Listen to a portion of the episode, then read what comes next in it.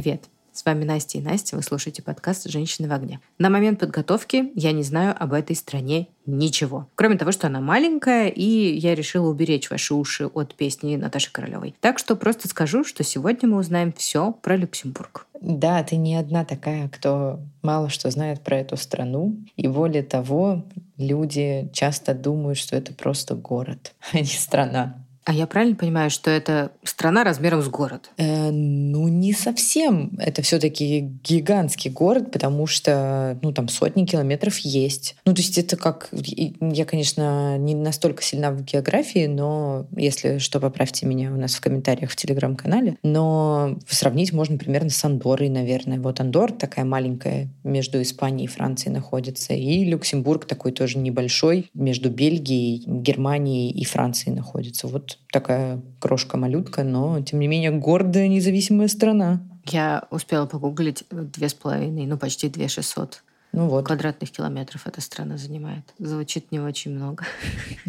Да, и от этого Потому что Нидерланды — это почти 42 тысячи квадратных километров, например. Да, и от этого интересно, какой там внутри культурный код, вообще как сильно эта страна отличается там от Франции, Германии, с которыми соседствуют, и вообще как там живется в такой маленькой стране. Мне всегда вот, кстати говоря, было интересно. Я была, например, в Сан-Марино, но это вот реально страна-город, да, там просто поднимаешься как бы пешочком в гору, вот тебе весь город. И как люди живут там. Вот это мне никогда не было понятно. А Люксембург, он все-таки ну, достаточно большой. Конечно, по меркам, не знаю, москвичей, наверное, будет казаться размером с Москву или с Лондон. Он и есть размером с Москву. Я успела еще погуглить. Москва на 50, не 50 тысяч, а на 50 квадратных метров mm-hmm. меньше, чем Люксембург. Ну вот. И вот, короче, в этот момент я поняла, что ну, Москва, например, как большой мегаполис, да, она, ну, как будто прям страна, да, целая, большая. То есть тут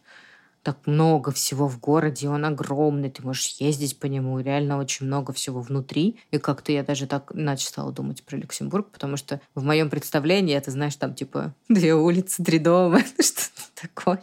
Ничего не знаю про Люксембург, правда. Не знаю, какой там язык, какая там валюта, как там живут люди. Опять не знаю, где он находится. Я какой-то географический кретин. Ну, понимаю, что в Европе, но где конкретно? Где-то, наверное, возле Франции и Германии. Это все нам расскажет наша гостья, но я тебе такой фан-факт вброшу, который, возможно, тебя заинтересует, учитывая, что у нас с тобой рубрика про переезд. Так вот, Люксембург — это самая большая страна по количеству иммигрантов. Там больше 40% именно экспатов. Круто. Да. и как раз наша гостья Маша Запольская, она в своем телеграм-канале Маша Overseas, она рассказывает не только про Люксембург, но и про соседствующие страны. Они очень активно путешествуют с мужем. Ну, в общем, она приоткрывает завесу тайны на многие вещи про Люксембург. Я тебе скину ссылочку. Ну а пока я предлагаю Машу, собственно, и послушать. Маша, привет. Настя, привет. Спасибо большое, что вы меня позвали. Я очень рада. Я очень много слушаю подкасты, а первый раз записываю Надеюсь, что будет э, интересно. Я уверена, что будет интересно, потому что, как выяснилось, не так много мы знаем информации про Люксембург. Ни я, ни вторая Настя там не были, и от этого нам будет сегодня еще интереснее. И кажется, наши слушатели, возможно, даже кто-то не рассматривал для себя такую страну, а после нашего эпизода захотят туда переехать. Потому что я наслышана, что там классно. Это правда. Я хочу начать с небольшой э, информативной справки, потому что ты сказала, что некоторые даже не рассматривали эту страну для переезда, а я тебе скажу, что я регулярно встречаю людей, которые даже не знают о такой стране, как Люксембург. И поэтому регулярно встречаю такие вопросы, что вы живете в Люксембурге, это страна, это не город, э, ну, это кстати, не в Германии, да. это не во Франции. Поэтому я сначала хочу небольшую такую справку значит, внести. Страна Люксембург, она действительно есть. Она расположена между Францией, Германией и Бельгией. Это карликовое государство, но это не совсем карликовое государство, это не город-государство, как э, Монако, Ватикан и Сан-Марино, а расстояние с севера на юг у Люксембурга около 100 километров. То есть, в принципе, это такое... Ну, это, это страна, это, это приличная страна, это не самопровозглашенная какая-то республика, она действительно есть, э, общепризнанное государство. Пару слов еще про бэкграунд э, Люксембурга и, в принципе, про контекст, чтобы понимать, что такое Люксембург. Люксембург — это очень благополучная, очень богатая и комфортная для жизни страна. А, приятно слышать. Да, это,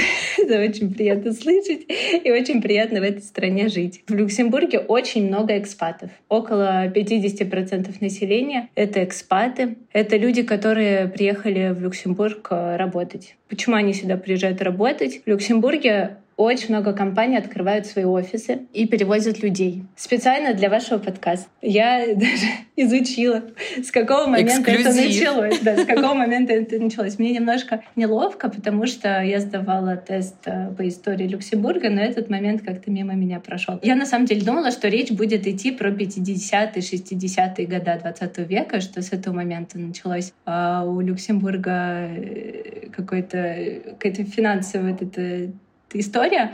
Нет, началось все в 1929 году. Это просто для меня невероятно, потому что я думаю, что было у нас в, в СССР в это время. А здесь в 1929 году ввели закон о холдингах и о льготном налогообложении для этих холдингов. Это значит, что компании стали открывать свои головные, ну вот именно холдинги свои э, в Люксембурге, чтобы, значит, по какой-то льготной схеме платить налоги. Вот. И они стали сюда переезжать. Кто-то переезжать, кто-то открывать холдинги, а, в общем, компании стали сюда стекаться, стал стекаться народ. Налогообложение это оно все равно было, то есть ставка не нулевая, и поэтому приезжали богатые компании, платили, тем не менее, много налогов.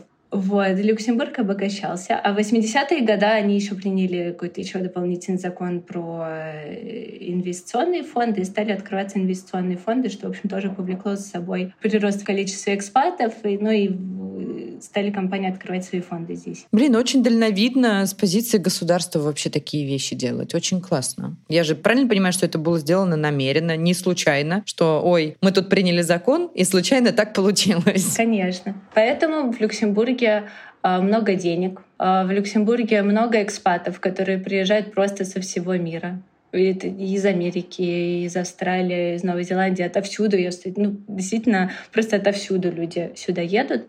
Я хотела добавить историю, которая вот э, характеризует так Люксембург, чтобы было понятно, насколько здесь хорошо и насколько здесь хорошо людям живется. Значит, в Люксембурге, несмотря на то, что страна очень благополучная, есть бездомные. Вот я живу в Люксембурге 7 лет, и, э, например, в столице Люксембурга, в центре, я знаю всех бездомных они всегда, ну, у каждого есть свое место, а, каждый Ничего всегда себе. при деле, и ты, в принципе, ты себя комфортно рядом с ними ощущаешь. Ты не чувствуешь себя э, в опасности. Как бы ты знаешь, что вот этот дяденька с тележкой, значит, все время у этого фонтана. Вот этот мужичок сидит все время вот здесь вот с газеткой. А как так вышло? То есть у них есть какие-то социальные дотации? Что Нет, они... слушай, я не знаю, насколько они бездомны. Я думаю, им есть где ночевать на самом деле. Но вот они все время где-то, ну, выглядят они как бродяги Очень такие. Забавно. И вот где-то они в центре тусуются. И, значит, история произошла с моей коллегой. То есть это, это не выдуманная история. Она шла по центру, и ее окликнул вот один из этих бездомных. И он ей что-то кричит по-люксембургски «Мадам, мадам!» А она думает, ну что такое, что он, что прикопался? Вот, она проходит мимо, даже не оборачивается. А он все это кричит, кричит. Она, значит, ускоряется и пытается уже, значит, бежать, а он, он вскакивает, бежит за ней, она, значит, еще бежит, и он подбегает к ней, ее трогает, она, значит, как-то э, немножко брезгливо от него э, отходит, и, да, дернулась, и он говорит, мадам, у вас 50 евро вылетело из сумки. Обалдеть. И это просто вот эта история, как ничто лучше характеризует Люксембург, чтобы даже какие-то вот такие бродяги, которые сидят там все время на дороге, где-то там какие-то газетки свои читают, э, со стаканчиком, значит, просят денег, и вот они, да, они такие честные, добропорядочные. Если дают добровольно, значит, возьму. А то, что упало, брать не буду. Очень круто. Вообще потрясающая история. Действительно очень характеризует Люксембург. Как безопасное место, кажется. Ты знаешь, э, у меня это как главный тезис э, в пункте про что мне нравится в Люксембурге. Э, действительно, здесь я чувствую себя в максимальной безопасности. Просто вот я чувствую, что все сделано для того, чтобы люди чувствовали себя здесь комфортно и хорошо. Класс, это, правда. это очень здорово. Ты сказала, что очень много экспатов. Получается, что вопрос как бы есть по языку. Я так понимаю, что в Люксембурге несколько языков именно официальных. Но как вообще, нужно ли обязательно всем знать французский для того, чтобы общаться, например, там с представителями муниципалитета или в каких-нибудь госорганах? Или английского будет достаточно? И как на тебя вообще смотрят, если ты не знаешь французского? Значит, в Люксембурге три официальных языка. Французский, немецкий и люксембургский. И люксембургский язык тоже существует. Он сильно отличается? Он больше похож на немецкий, ну, чем-то отличается, но в принципе, вот э, я немецкий не знаю, а муж мой знает. И он, когда слышит люксембургский, ну, в принципе, суть понимает. Но ты со знанием французского ты сути не понимаешь, потому что это ближе к немецкому, а от французского совсем далеко. Да, если знать только французский, то, наверное, будет сложно понять. А с одним английским жить можно, особенно в городе, в столице. Жить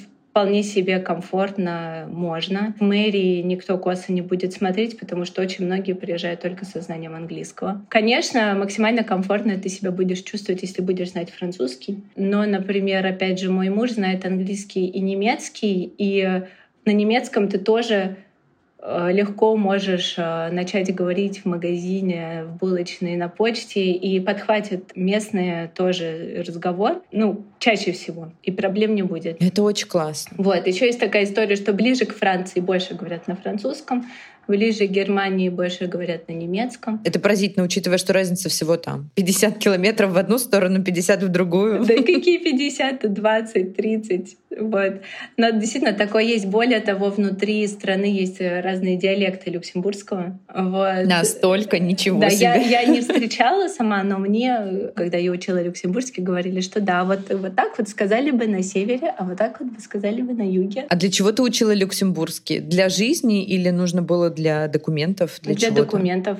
Да, я э, получала паспорт, и для этого нужно было сдать э, люксембургский язык. А на какой уровень нужно было сдать? Ты, честно говоря, не помню, но, по-моему, B1. Ну, короче, не сильно требуют, чтобы Нет, было люксембургский, высокое знание. Да, не суперсложный язык, в принципе, можно... А что кроме языка? Еще экзамен по истории, я так понимаю, потому что ты обмолвилась, что ты сдавала. Да, экзамен по истории, язык, ну и, э, в принципе, что еще пять лет нужно было здесь жить, э, работать. Но это на гражданство. Да. А для того, чтобы получить ВНЖ, я так понимаю, что у тебя был рабочий ВНЖ, поэтому ты спокойно себя чувствовала. Да, да, у меня в этом плане история э, совершенно не захватывающая. Я действительно переехала в Люксембург по рабочему контракту. У меня здесь было рабочее место, бессрочный контракт. Мне помогли открыть счет в банке. Это было 7 лет назад. Я думаю, много изменилось. Я, как я переезжала в насколько тепличных, вообще инкубаторских, я бы сказала, условиях по сравнению с тем, через что сейчас люди проходят, это, конечно, просто небо и земля. Я приехала на все готовое. Вот, и у меня не было проблем с открытием счета, а со съемом квартиры. Мне помогли все это сделать. Да, нынешние иммигранты могут тебе только позавидовать. Да, честно говоря, и по тем меркам тоже это было. Такие тепличные условия, даже по сравнению с моим мужем. То есть у нас, э, опять же, такой дисклеймер, все, что я рассказываю, это чисто наш опыт. Опыт э, мой и опыт моего мужа, они разные, вот, но это вот наше такое, ну, наверное, не самое объективное мнение, потому что, ну, я встречаю людей, которые, ну, особенно там где-нибудь на Фейсбуке читаю, что людям многое не нравится в Люксембурге, а мы такие, мы топим за Люксембург, нам здесь очень нравится. А вот. что не нравится людям в Люксембурге? Что может не нравиться вообще там? Ну, в первую очередь, конечно, дорого, большие налоги, что-то какое-то не то отношение, не тот сервис. Вот меня на сервис очень часто люди жалуются, которые приезжают, что нет ну, вот этого московского сервиса, знаешь, когда все в любой момент Много где сделать. нет. На самом деле каждый, если мы говорим о недостатках, что еще можно сказать про недостатки? Вот я сказала налоги. Не такие большие налоги. Нет, для... ты, ты скажи, сколько, а мы для... уж решим с, со слушателями, много или немного. Мы в таких тепличных условиях в России привыкли к очень маленьким налогам налогом. И, конечно, все цифры из Европы, они впечатляют обычно. Максимальная ставка 42%. Это Замечательно, меньше... спасибо.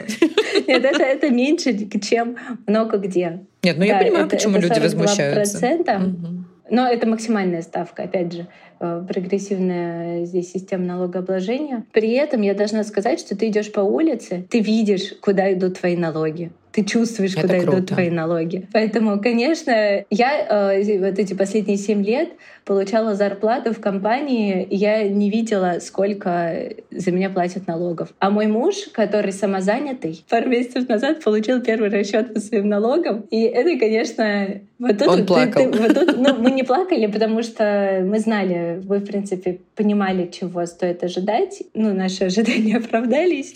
Не, не было сюрприза. Действительно, это большая сумма. Но ты, за, понимаешь, это плата за то, э, вот в каких условиях ты живешь мне кажется, оно того стоит, потому что здесь действительно супер комфортно, здесь супер безопасно. Хотя некоторые, опять же, могут со мной поспорить, да, что ну не так уж безопасно стало в последнее время. Бывают кражи, бывает кто-то взламывается, вламывается в дом, в машину может взломать, что-то такое. Но тем не менее, как бы я себя чувствую здесь офигенно. Мне кажется, невозможно жить в абсолютно искусственно созданных условиях, где вообще никто не ворует, не вламывается в чужие дома и не угоняет машины. Не существует такой страны, даже если она небольшого размера. Но это человеческий фактор, ты никуда от этого не уйдешь. Плюс есть Конечно. большое количество людей, которые приезжают из других стран. Вот, тем более сейчас их здесь действительно становится все больше, но при этом у нас вот под окнами есть центр для беженцев. Каждый день я вижу эти семьи, которые приезжают. Они очень э, спокойно себя ведут, потому что, ну, понятно, какие у них тоже риски, да, чуть что они начнут себя вести агрессивно, их отсюда отправят обратно домой. Вот, поэтому даже, в принципе, эти беженцы... Ну, понятно, что всякие люди бывают, но в большинстве своем ведут себя очень спокойно. Еще, что касается недостатков, кто приезжает, например, там из Москвы, да, из Санкт-Петербурга, многие жалуются на то, что ну здесь скучно. Ну что вот здесь делать? Где театры, где выставки, где вот эта тусовка 24 на 7, где вот эта суета городская, шопинг, не, ну шопинг какой-то, понятно, там маломальский есть, где э, круглосуточные магазины. Ну, в общем, одним словом, скучно я понимаю этих людей, я понимаю, что так действительно можно в первое время себя ощущать, но мне кажется, что это тот недостаток, который э, можно для себя сделать преимуществом. У тебя освобождается очень много времени. У тебя освобождается время на, на семью, не знаю, на, на себя, да, в первую очередь на себя. Ты можешь больше заниматься собой, ты можешь вообще начать думать как-то шире, а чего я хочу, а чем я хочу заняться, а вообще кто я и что мне нравится. И это очень классно, потому что это в таких условиях, да, когда комфортно, безопасно, при этом нет каких-то отвлекающих факторов, нет э, практически, ну, есть какие-то пробки, но их мало. Нет вот этого постоянного движения движение, ты очень расслабляешься. У меня все гости, которые к нам приезжают, говорят, я так тут у вас отдохнул. Потому что действительно ты расслабляешься, ты, вот, э, у тебя нет этой суеты, и ты начинаешь просто отдыхать и думать, вот, а что тебе нужно, чего тебе хочется. И это очень классно. Мне кажется, что это очень такое большое преимущество Люксембурга. То есть если очень устал от московской суеты, нужно не на Бали на ретрит лететь, а в Люксембург. Да, Неожиданно. селиться на опушке, вот маленьком домике, да, и медитировать. Класс. А легко ли снять квартиру и вообще сколько стоит съем жилья? Можешь ли ты сориентировать примерно? Понятно, что есть разная вилка цен, но на что минимально стоит рассчитывать? Да, цены в городе, конечно, намного выше, чем не в городе. Нынешнюю ситуацию на рынке я не особо знаю, потому что мы просто этим не интересовались. Я могу так сказать, вот мы живем в 20 минутах э, езды от столицы, это 20 километров где-то расстояние. А у нас э, квартира 130 квадратных метров, и мы платим за нее 2350 евро. Сначала я хотела сказать, какая большая квартира, потом я захотела добавить, какая большая арендная плата. Да. На самом деле это не показательный случай, потому что я знаю, что сейчас люди я считаю, что нам повезло, я скажу так. Я считаю, что мы просто какой урвали какой-то невероятно удачный вариант, потому что люди платят э, намного больше за намного меньшую площадь. Короче, жилье очень не, не дешевое. Ну, 2000 за хорошую квартиру, такую, ну, с белыми стенами, да, приятную глазу, даже там, не знаю, от 70 квадратных метров, мне кажется, 2000 — это минимум. А есть проблема с тем, что квартиры там устаревшие, например, сдаются, и действительно найти там с более-менее современным ремонтом сложнее? Есть такая проблема? Нет, очень много строится нового жилья, очень много. Очень разрастается город, новые жилые районы, кварталы, жилые массивы. Нового жилья очень много, но оно действительно будет сразу дороже. То есть здесь такая же история, как во Франции, что новое жилье дороже, чем вторичка. У нас вот недавно буквально выходил эпизод про переезд во Францию, и наша гостья рассказала нам о том, что новостройка всегда потеряет в цене после того, как ты ее попытаешься продать там даже через год, через два. То есть вообще не такая история, как мы привыкли в Москве, например. Я честно скажу, я не знаю. Я э, давно не интересовалась этим. Вот три года назад мы искали квартиру, думали снимать, где снимать. И я очень активно следила за рынком, потому что снять хорошую квартиру — это сложно. Это нужно каждый день обновлять э, сайт с объявлениями, просто без конца обновлять. У меня каждое утро начиналось с того, что я заходила на сайт, обновляла. И вот эта квартира мне так и выпала. Мы были вторые, по-моему, кто записался на просмотр, и мы ее взяли тут же. Бывало, что я там увидела объявление через полчаса после того, как э, его разместили. Мне говорили, извините, у нас только лист ожидания сейчас. Классическая ситуация с квартирами в Европе. Да, да, да это правда.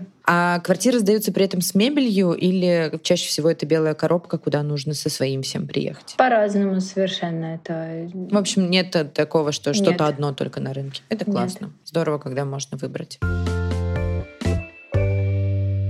Тебя двое детей. Расскажи, пожалуйста, учитывая, что мы уже узнали, что Люксембург супер безопасный, ну, наверное, вряд ли ты пока еще своих малышей отпускаешь одних гулять во двор, но ходят ли ребята в детский сад, школа, либо просто расскажи, что ты знаешь об образовании, как вообще дела с этим обстоят. Так, у меня действительно двое детей. Младшему Сейчас я подскажу. Вы, вы потом уберете эту паузу. Нет, мы ее оставим. Значит, если, если моей да, вот Еве на, на данный момент 8 месяцев, значит, твоему 10. Да, да, да, наверное, ему 10. Ему 9.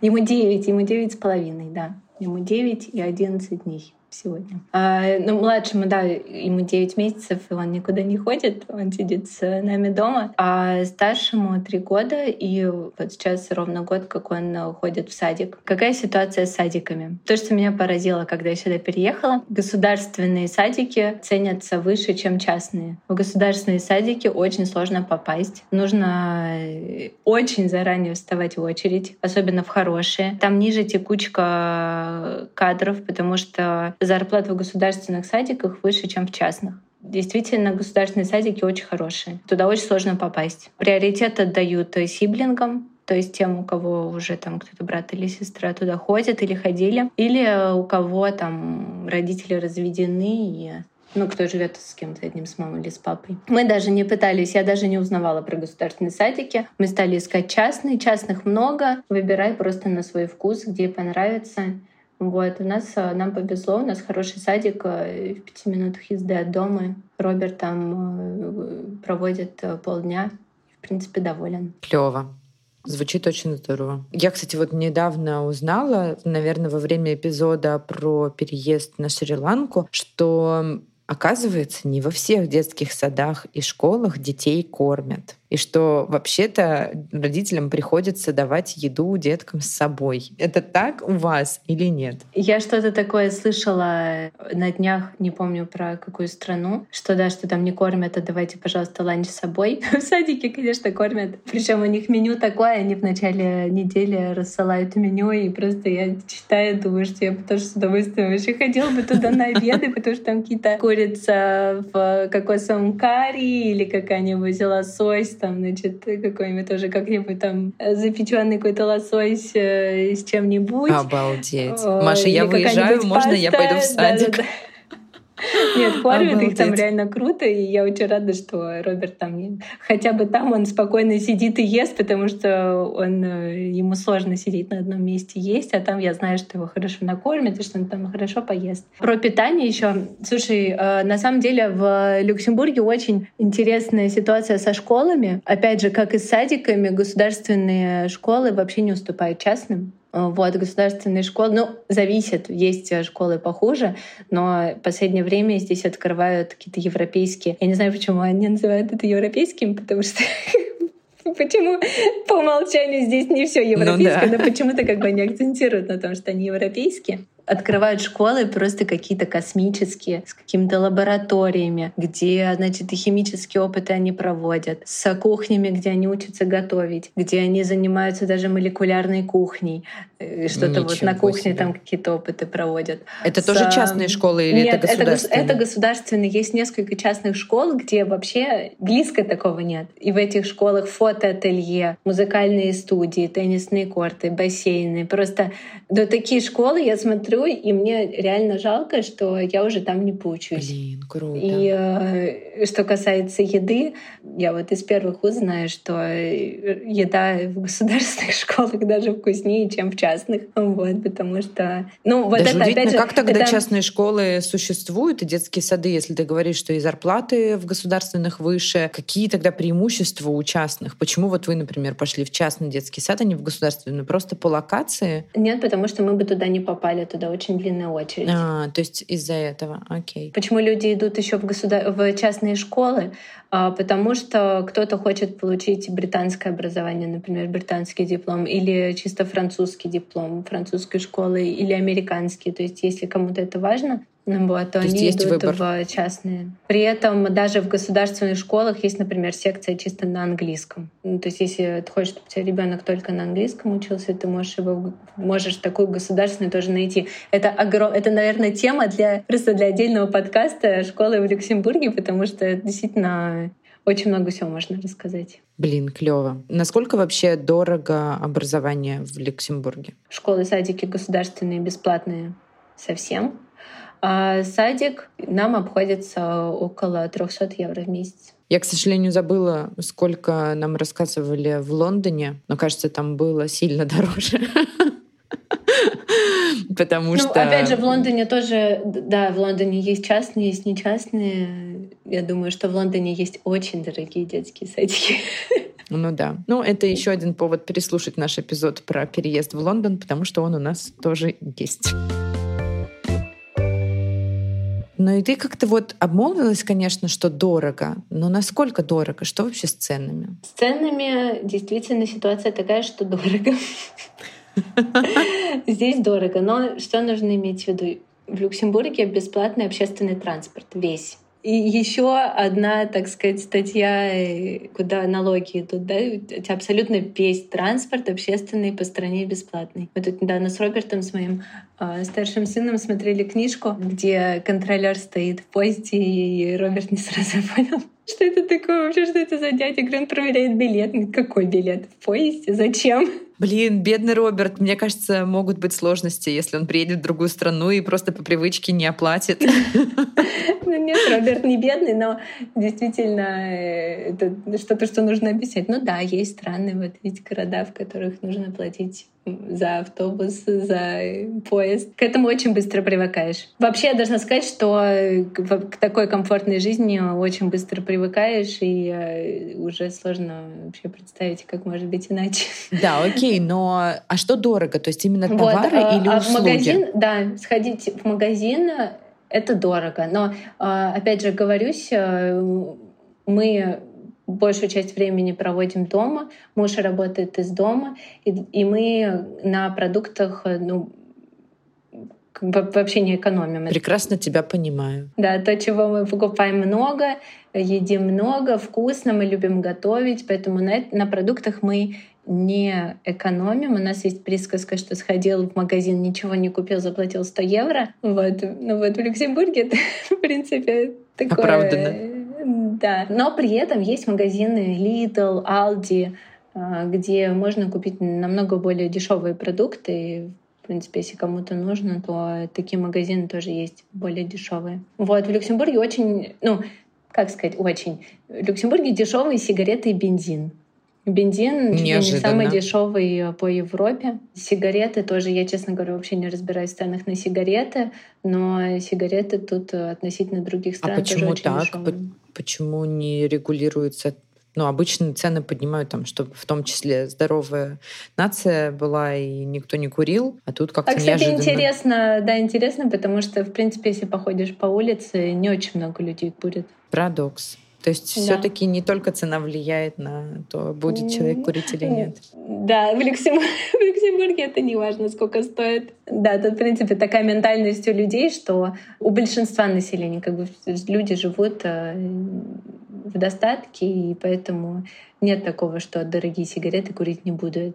Наверняка такие люди есть, я уверена, но вот в большинстве своем все-таки не цена на сигареты будет решающим фактором курить или не курить. А услуги типа маникюра, там, стрижки, э, мы уже по ходу записи всех наших подкастов про переезд выяснили, что в основном все уехавшие ходят так или иначе к мастерам из России, из СНГ. Как у вас там дела в маленькой стране Люксембурге? Вы Всё тоже продолжаете же. ходить? Все так Конечно. же, понятно. Да, есть э, русскоязычные салоны, куда ходим стричься, кому нужно, делают там ногти. Это, но при этом цены высокие. Там стрижка там ну, минимум 60 евро. А да. И маникюр тоже что меня вообще глубоко шокировало, когда только переехала, цены на маникюр. И главное, Вначале тут не было так много русскоязычного персонала. И когда ты видел, что тебе делают за, там, за эти 70 евро, что тебе делают с ногтями, ты понимаешь, что, в принципе, ты можешь сам себе этот маникюр сделать. И... Кошмар какой, 70 да. евро. Ужас. Да. Это очень дорого. Да, это действительно очень дорого. Я вчера сделала маникюр и педикюр, получается, где-то за 15. Обалдеть. Напоминаю для наших слушателей, я нахожусь в Турции. Это, это Люксембург таких цен не видывала. Да, я тоже летом стриглась в Испании, когда мне сказали 24 евро за стрижку, я говорю, сколько? Вы, вы не ошиблись, точно 24. Потому что здесь как бы мне стабильно 60. Кончики подровнять, да. Блин, но с другой стороны, зато если вы зарабатываете в Люксембурге, очевидно, что вы гораздо комфортнее себя чувствуете, приезжая во все остальные даже европейские страны. Конечно. Потому что для вас да. все эти цены кажутся очень маленькими по сравнению с тем, к чему вы привыкли. Ну, опять же, зависит. В Испании, конечно, все кажется очень деш дешевым. Приезжаешь в Амстердам, цены примерно такие же, особенно вот когда ребята рассказывают, сколько там они платят за коммуналку, да. Не уступает Амстердам по ценам Люксембургу. Лондон, опять же, тоже, я бы сказала, что Лондон дороже. Ну да, зависит. Но, конечно, много где действительно дешево после Люксембурга. А что тебе вообще больше всего нравится и что не нравится? Мне кажется, уже все слушатели поняли, что ты фанат Люксембурга, и кажется, что ты обожаешь эту страну. Может быть, есть какие-то все же минусы? Про минусы, ну, для меня все эти минусы, как бы они, во-первых, несущественны, их можно как преобразовать в плюсы. Да, можно было бы сказать, погода, потому что погода тут, ну, плюс-минус, как в Лондоне, я бы сказала. Но, опять же, после Москвы, ну, комфортная погода, хороший климат, летом тепло, зимой не минус 20, там, минимум минус 10. Не так уж холодно, да, это вам там, может быть, покажется холодно, но, в принципе, хорошая погода. Можно было бы сказать налоги, но, опять же, да, платишь много налогов, но ты видишь, куда эти все налоги идут. Кто-то мог бы сказать, что скучно, но, как я сказала, что можно по-другому распорядиться вот этим свободным временем, которое у тебя появляется. Можно было бы еще сказать, что люди здесь не очень гибкие, то есть все привыкли все делать по протоколу, по какой-то определенной схеме. Вот только так и никак иначе. Если тебе врач что-то выписывает, а ты говоришь, я этого делать не буду, то у него глаза на лоб полезут, потому что в смысле, а вот у меня протокол. Что это значит не будешь? Как такое может быть? У него какой-то он э, лишается дара речи. Но и что, ты привыкаешь к, этой, к этому менталитету, зато с ними, ну, удобно, они предсказуемы. Ну да, когда работаешь по протоколу, действительно четко понимаешь, что человек от тебя ждет. Да, про преимущества, вот я подглядываю свою шпаргалку, потому что преимущество столько, что я в какой-то стала записывать. Люксембург находится между Францией, Германией и Бельгией, и он, на мой взгляд, взял лучшее от от Бельгии не знаю чего, было взять лучше. Вот, но от Германии и Франции он взял.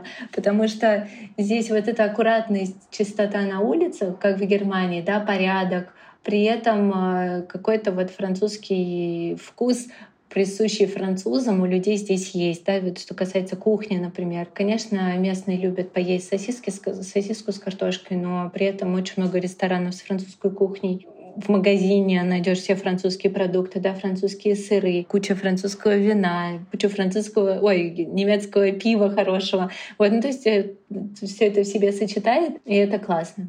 Вот. Еще, что очень важно, здесь очень удобная бюрократия. Очень быстрая, очень удобная. Вот опять же, все сделано для того, чтобы тебе нужно было минимально вообще париться о любой какой-то административной процедуре. Максимум, что можно было сделать онлайн из процедур, они сделали все онлайн. Вот, это очень удобно. Из-за того, что страна очень маленькая и людей, в принципе, не очень много, удобно то, что все могут рассматривать в частном порядке. Каждый твой случай, там ты подал на визу, твое заявление быстро рассмотрят, как бы тебе быстро дадут ответ, э, достаточно им документов, недостаточно. То есть все, людей э, в администрации сидит много, и они готовы вот твои какие-то кейсы разбирать довольно оперативно. Это тоже очень круто, очень удобно. В ковидные времена вот у нас как раз родился Роберт. Я очень хотела, чтобы ко мне приехали родители, и э, мы писали письмо, чтобы их пустили на границе. И в итоге как бы маму пустили, и э, действительно это проканало. Ну, то есть вот такое, э, что все твои просьбы в частном порядке рассматриваются и готовы там оперативно твои вопросы решать. Опять же, что все для людей. Блин, круто. Что ты знаешь, что сделаю все, чтобы тебе комфортно было. Здорово. Как итог, я должна сказать, что, ну, на мой взгляд, Люксембург — это такой хороший пример того, что империализм — это в прошлом и что это совершенно не актуально, да, крошечный Люксембург, но совершенно Люксембургу не нужно завоевывать, да, чужие территории, чтобы стать лучше. Он идеален. Плюс еще один, что Люксембург находится в центре Европы, все рядом. Да, может быть, в Люксембурге не очень много культурной программы, но ты можешь открыть афишу по Европе, ты можешь выбрать, куда тебе, на какой концерт поехать, да, Париж, Лондон, Брюссель, Амстердам, Цюрих, Кёльн, Франкфурт, все это рядом, все э, под боком, и ты без труда можешь туда добраться. Захотел на море, поехал. Э, ну, такое море, конечно, формальное, Северное море Бельгии, но какое-то море хочется свежего морского воздуха. Три часа в машину сел, добрался. У меня последний вопрос. Я, конечно, уже подглядела ответ э, в твоем телеграм-канале Маша Overseas. По каким продуктам ты скучаешь, что достаточно сложно найти в Люксембурге, несмотря на то, что они привозят так много всего из Франции, из Германии, из Бельгии, чего нет? Но у меня один, да, и вообще самый главный продукт, по которому я скучаю, это бородинский хлеб — он здесь продается, но, конечно, это вообще не, не тот бородинский хлеб, к которому мы привыкли. В принципе, другие все продукты. Тут есть русские магазины, и хорошие, кстати, русские магазины. И гречку, икру, а, творог, сметану можно найти. Класс. Спасибо тебе огромное. Была просто невероятно рада слышать тебя в нашем подкасте.